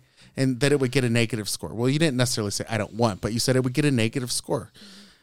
And they're going to just grab the part where you're like, this is great. It's healing, you know, sort of things like that. And they're going to say, oh, look, you know, Christians Josh Gibbons and Kirsten Lucas are over here advocating for the use of X, Y, and Z. And they do it. Yeah, they no, I- they I- do it because they want to diminish the conversation, and it frustrates But me. But this is why I've got to be authentic with, with the people that I talk to about the reality of the situation. The reality of the situation is we have addicted people to pharmaceuticals, and we've made them believe that their doctor and handing them a pill is going to solve their problem. And and and really, if you look at the history of cannabis, um, there are, there are three things that ought to make conservatives angry. One is racism, because you know, it was the it was essentially the Mexicans were smoking marijuana, and, and it was an easy way to go after them, to go after their marijuana. Um, two is the government needed something to do after after prohibitions. They came up with something new, and this was this was one of the things. Third is cronyism, because cannabis and hemp products threatened to take away business from the paper industry, as you can use the the the stalk of the plant for as a substitute for paper. Um, obviously, a, a, a competitor to alcohol, um, and a variety of things like that. So there's a lot of cronyism that went into those three things alone. Should make conservatives go, "What the heck? We we we've done this thing, and and it's terrible."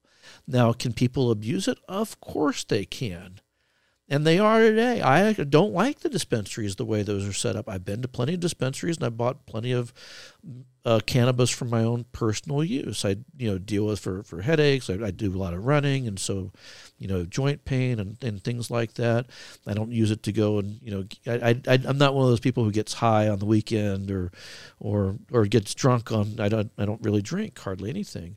Um, but I've used it as a medicinal product, but it's banal the way it's being used in dispensaries. But the point is to say that it has actually helped people.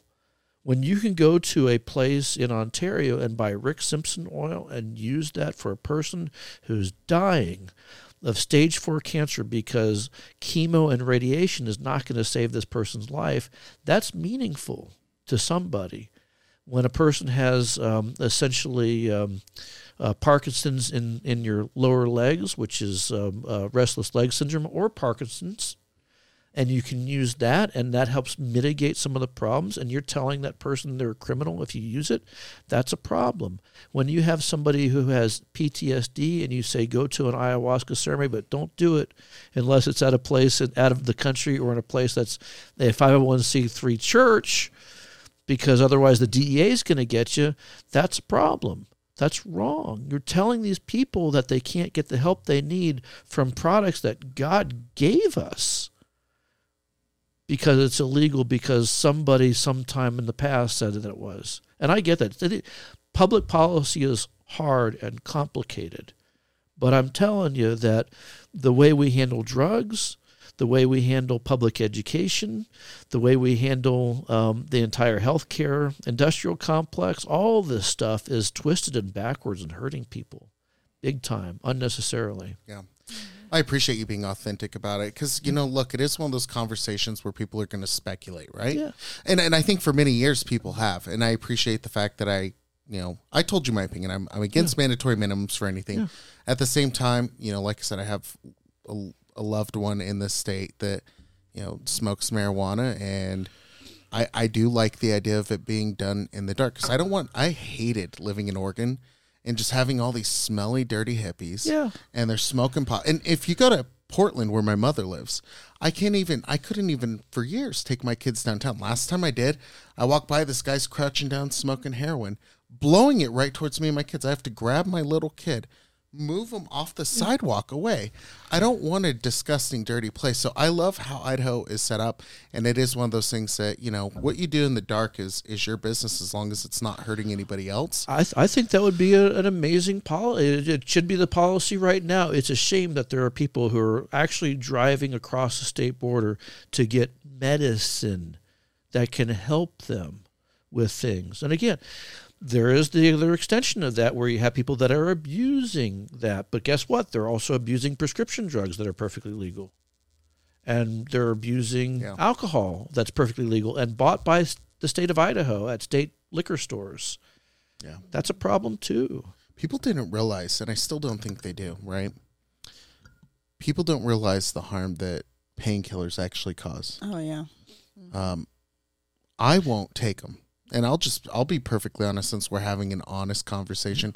I won't take them because I had surgery and man, it snuck up on me. Percocet, I did yeah, that. I, I did, was. What did you have? Oh, Percocets. Was it Percocet? Yeah. And I, I I mean, terrible. Like, I, I, knew I had one, and I, I, had I broke my arm, and I said, um, "Nope, never doing that again." Even after well, a baby, I don't take Tylenol. no, here's the thing: like I, I, I'll just take ibuprofen or Tylenol, things like that, because when I had my back surgery, and I was in a lot of pain. I actually had back surgery for my leg, as weird as that sounds. Um, but it was so bad that I was Expl- taking. You have to explain was, that because I don't think I understand how that. It nerves running down. Oh, the nerves. I got like you. Okay, got you. So um, I actually, th- I, I was given a choice like, hey, we can fix your back right now, or we can fix your leg. Either way, it's going to be your back that we have to get to because I have abnormally large bones, and I don't mean that in an Eric Cartman way. They actually had to cut away bone. they actually had to cut away bone because it was pinching my nerves that were running down to my leg.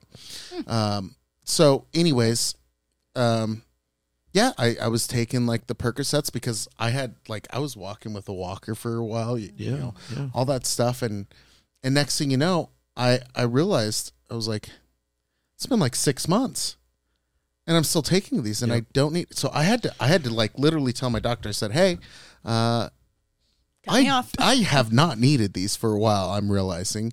Uh, don't write me another prescription. I'm not coming back in to see you. I'll go see my regular doctor. And I stopped taking them because it was like, even for somebody who I I have what I perceive as good moral beliefs, things like that. Even through all that, it was really easy for for me to get caught up in it. And I've seen family members. I, I, I have a friend who was in an accident, bad accident, and he had um, and he had a coat pocket, and he showed me, and he's in his coat pocket he had um, uh, some opioids, and he said every day's a struggle because he was in this terrible accident, he has all this pain, and he's trying to decide: do I mitigate the pain, and do I get that much closer to becoming addicted, or do I do without and then I'm a terrible dad because I can't spend time and, and focus on my kids. And I said, listen, I'm not I'm not a drug dealer and I'm not a drug pusher. I'm somewhere in between. I'm just gonna say to you, here's some some cannabis chocolates. Take these before you go to bed. After your kids are, are in bed and all that kind of stuff, take these, go to sleep with them and see if that doesn't help. And I forgot about it, quite frankly. And a few months later, I, I said, "Hey, what, what did you do with those? Did you did you use those?" And he said, "Yeah, actually, I have a friend from California who's been sending me now uh, various edibles to use to help mitigate the pain. I'm completely off of the opioids. That's great." I thought. Um, my mother, my mother's eighty. How old? I'm going to get this wrong. She's eighty-two, I think. She turned uh, eighty-two. She turns eighty-two this year, and um, has MS. And you know now that she lives in Arkansas. Now they have medical marijuana. Again, I don't like the system that they have in place, but I appreciate the fact that she can go and use something besides opioids to allow her to still be active on my parents' hundred acre farm. Mm-hmm. That's a big deal to them. And they wouldn't be able to do that otherwise. And, and the drugs that they would take, that she would take in substitute for that, um, the degenerative aspects of some of these um, um, MS drugs in particular, supposed to help with the pain, supposed to help with some of the symptoms, uh, have terrible degenerative uh, impacts on the body. Yeah. So, I mean, these are the, the secondary effects that we talk The women who are watching this are going to kill me. You'll kill me. But here's a reality when you give birth using pain medicines, um, epidurals, and, and then to start the contractions of pitocin, um, those have an impact on the baby. And those impacts have not actually been thoroughly studied beyond delivery. What does that do to the mental health of a child? We don't know. Right. But when when half the babies in the country are born on Medicaid and it doesn't cost you anything and you may as well because you're going to be much more comfortable, something's happening there. I never wanted the pitocin or the epidural. I I don't like needles and anyway, but they make you take a pitocin shot in your leg afterwards. I'm like, what the heck? I did this whole thing natural, and you're going to now stick me. Uh, oh, because your uterus won't go down without it. Really, God had no plan for that. That's so ironic. That yeah, Your body is designed for this, and we really don't understand the effects of that. We do know there is data that shows, or there are data, I should say, there are data showing that a baby born with medicines circulating, epidural circulating through the baby, they're not as, they get lower scores on mm-hmm. the uh, postnatal uh, scoring system mm-hmm. than kids born without them Yep. and that that has to mean something. That that's not a that's not nothing. Mm-hmm. No, my So, babies are alert. I'm- They're lifting their head Yep. off my chest. They're Yep. so I- engaged. I'm just it. Mm-hmm. saying that this is these are things that we need to talk about, and it's that freaking medical industrial complex who's gotten us where we are. And you talked about fentanyl earlier. Um, there's still a lot of fentanyl being prescribed through the Medicaid system. Yeah. So I mean, sometimes you have to wonder who the hero and who the villain is in this story. It's Yeah. usually not who you think. Sometimes That's mm-hmm. that's part of the problem too. A lot of people who get hooked on heroin or get hooked on you know fentanyl things like that. It, it is as easy as like how I caught myself, and I'm like, oh, I'm using these recreationally, and you have to stop and think about it consciously. And, and I I think the only reason I I recognized it uh, was the fact that you know um, my dad's wife she she got into a horrible car accident and she had to get put on them and she took she was on a lot more than she definitely needed right and so i kind of saw some of the signs and i realized man if it's this easy for me you know who's who's not pro Yeah. drug per se you know and then you know people doctors cut you off and the next thing you know it's well i need something and friend says hey try this black tar heroin well, and, and you, you you mentioned heroin before and the mandatory minimums for heroin, and there was a provision in one of the bills that reduced the mandatory minimum. Here's why: there have been people in Idaho who have gotten addicted to heroin, but they were on heroin. They had heroin in the possession for their own personal use, but they were convicted of trafficking. And then sentenced to, I think it was 15 years and ma- mandatory minimum in the, in the prison system. Those people need help. They need something else entirely. Instead, they're going. So, I mean, the point is is that public policy is complicated, and when you pass a law, there are secondary effects of those that are going to wrap up innocent people in that web. yeah And the right thing to do is to empower people yeah and to give them the tools that they need to be successful and powerful themselves. But we've taken that away from them through a variety of different means through government. I've always gotten mm-hmm. concerned about I we need we do need prison reform when it comes to drugs. I've always I've I've always thought that because what happens is is if you take a heroin addict or somebody addicted to something else that's as powerful as a substance and you say we're going to throw you in jail. Okay, now we're throwing you in prison. Yeah. You don't actually treat the root cause because at the root cause there is there's an addiction that needs to be treated. And just taking somebody off of it we see it you know that's why people oftentimes are repeat offenders right? Uh, they haven't actually addressed the issues and next thing you know they get home they're like yeah life is great. I've been clean and sober for these three years that i've been forced to be clean and sober. And then they're like oh well i'll go see a friend. And they're, they're, it. they haven't They're- been, they they're- haven't been given the toolbox Yep. to That's- say no or to remove themselves That's from the exactly right. And in many respects, they've been institutionalized in a way that they've picked up habits that aren't good for them. And I, I used to cover the prison system when I was a reporter, so I've, I saw that in spades play out. As somebody would go and they'd, they'd go out on on uh, on parole or they'd finish their sentence and then end up back in the system again because whatever they started with was never really addressed. So we we've done all this, but then we got the war on drugs and you you know throw away the, you know, lock them up and throw away the key. It's a real problem. I mean, it wasn't just us that had a problem with that fentanyl bill. the American Conservative Union didn't like it either. Um, a lot of conservatives were, were, were very concerned about it. Uh, Dennis Mansfield had an article. De- Dennis is a friend of mine from way, way, way back who ran the Idaho Family Forum. His son died of a drug overdose. And he said what, the, the right way to do this is to get rid of those mandatory minimums and to start treating the, the, the, the drugs for what they are possession, not trafficking. It, now you will have traffickers, by the way. You need to go after the traffickers. Traffickers are bad people. If you're if you're out trafficking drugs, and especially if you're giving drugs to to young kids, then there's something wrong with you, and you probably should go to prison for that. But the people who are self medicating, there's another issue there, and a lot of that self medication is the result of it's not just physical pain; it's also mental pain.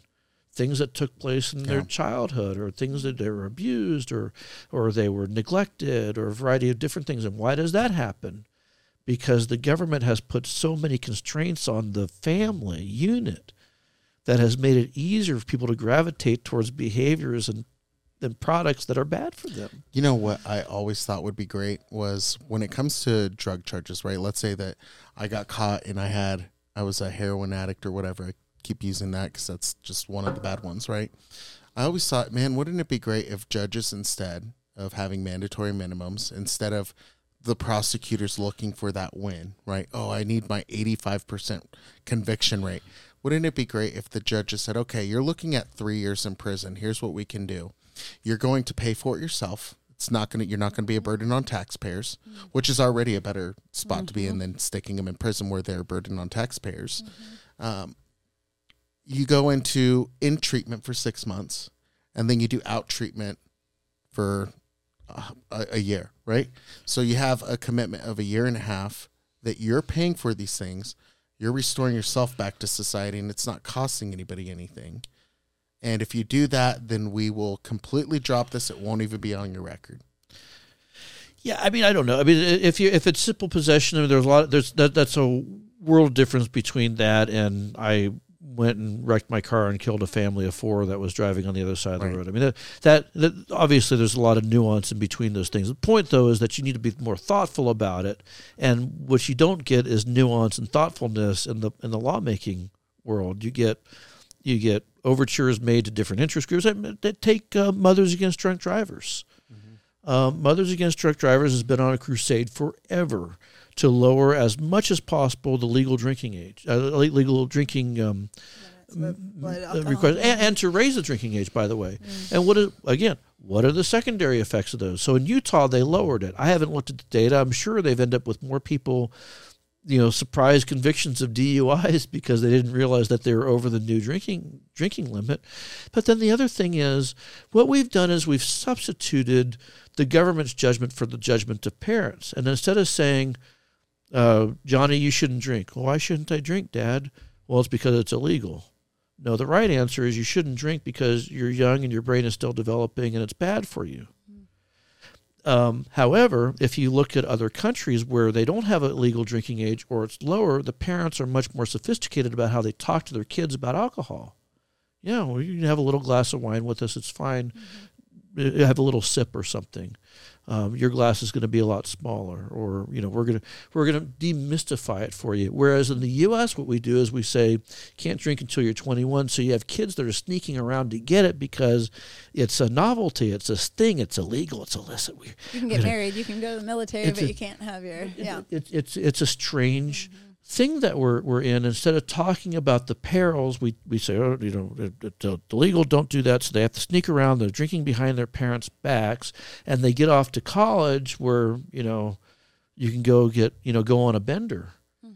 And so we've incentivized bad behavior when we think that we're actually helping people and stopping them from this bad stuff. Parents, families, communities, neighbors, those are the answers to the problems. Yeah. We told ours, yeah, just I mean, biblically, it's don't be drunk. Like you're not supposed Right. to get inebri- Right. inebriated. Right. And so I don't know. Ours have been very overly responsible about that. I, I, I told I showed my kids early. I, I introduced them to uh, wine. Yep, I think it's gross. And I and, and I think it's gross. right, So like- and I it go, demystifies it. I introduced them to uh, not cigarettes but um, uh, cigars. Cigars. are gross. Gross. They don't like it. When you're a kid, I'm going, yeah. when Oh, you're a kid, When you're a kid. and So- I go, you know what? Your taste buds aren't developed yet. Of course, you hate wine. If you're my, supposed to hate wine. my wine. son's 22 years old, and he's, he he says uh, he's he hasn't he hasn't had he doesn't drink, doesn't Mm-hmm. smoke, doesn't take drugs, doesn't do any of this stuff because we demystified it Yep, for him. ours too. And I would say, people are like, "Are you trying to pawn off?" I'm like, "No, just have a little sip." And then they go, "Ew, I don't even understand what you're doing." And then um, our son said at 21, he finally had alcohol, and he had told his uh, baseball buddies, "Like, don't even ask me. And I'm when I'm 21, I'll sit." And he goes, "I had um, Patron, the most expensive tequila," and he said, "If that's the good stuff, I never want to try the bad stuff. It's gross. It's tequila's didn't work for me. Didn't when I was for you. when I was in third grade. You're As a matter of fact, I'm going to hit up uh, Senator Lenney and see if he wants to go for a cigar this afternoon. I actually like cigars now, but Yeah. different. I will have That's- about one a year. Yeah. Well, we have a great shop here. If you want to go, you're Yeah, more than can. welcome to go. Um, no, as a matter of fact, what's funny is, is when I was in third grade, my friend had a pack of cigarettes, right? And I, I like, I knew where he hid him was in like this abandoned house. We lived in North Carolina. This abandoned house's mailbox. I found them and they were soaked, and there was the lighter there with them. So I was like, oh, I'll dry them out. I wasn't even smoking. Mm-hmm. I was just like, oh, I'll dry them out. This will be interesting. So I took them home. I put them on a pan, like 'em this all out, yeah. cookie sheet, and I just started like taking the lighter and lighting over 'em. Uh-oh. And then the small cigarettes hit the house, and then I was Oh. accused of smoking. My dad was out of the country, so he had his friend come over. His friend brought this big cigar, You had to smoke that. made me smoke and inhale. no. Oh, and then when. I said I couldn't do it anymore, I was crying. And keep in mind, times have changed. Yeah.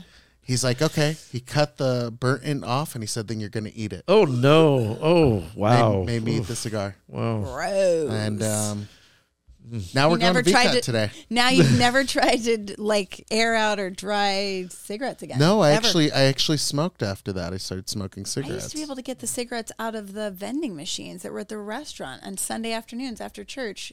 You'd The go by the vending machines. They used to have the cigarette vending machines. I remember those. Yeah. dollar fifty. Wow. Bing, bing, bing, bing, bing, and mm. no one knew. And then I'm like, this is stupid. I don't know. It, Yeah. it was just. I do think like try it young and then just get over But it. Well- if you if you have good parents involved to watch over that sort of thing, Mm-hmm. again, it demystifies it, and it's better, so much better than saying, "Oh, you can't do that because it's illegal." right. it 'Cause goes I'm back. old, It right? goes no. It does go back to the preacher's daughter. Everybody knows about the preacher's daughter. She's always the wildest kids. one when she gets older. Eh, But it also goes to I remember when I was 15 years old. There was this girl. She was 14. Very respectful young lady. She was from her family was from California, uh, lived in Oregon.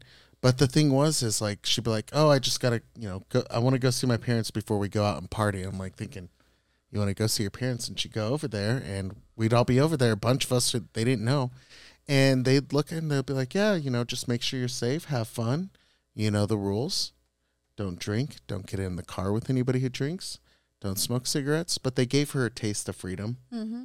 And because of that she never did anything Yep. wrong she got to live that experience but not make the bad choices because her parents gave her the trust I think there's tremendous value in that. I, I, I- always this has been my, my, my standard operating procedure with my kids and, and now my grandkid is you you stretch their your cap- their capabilities towards adulthood.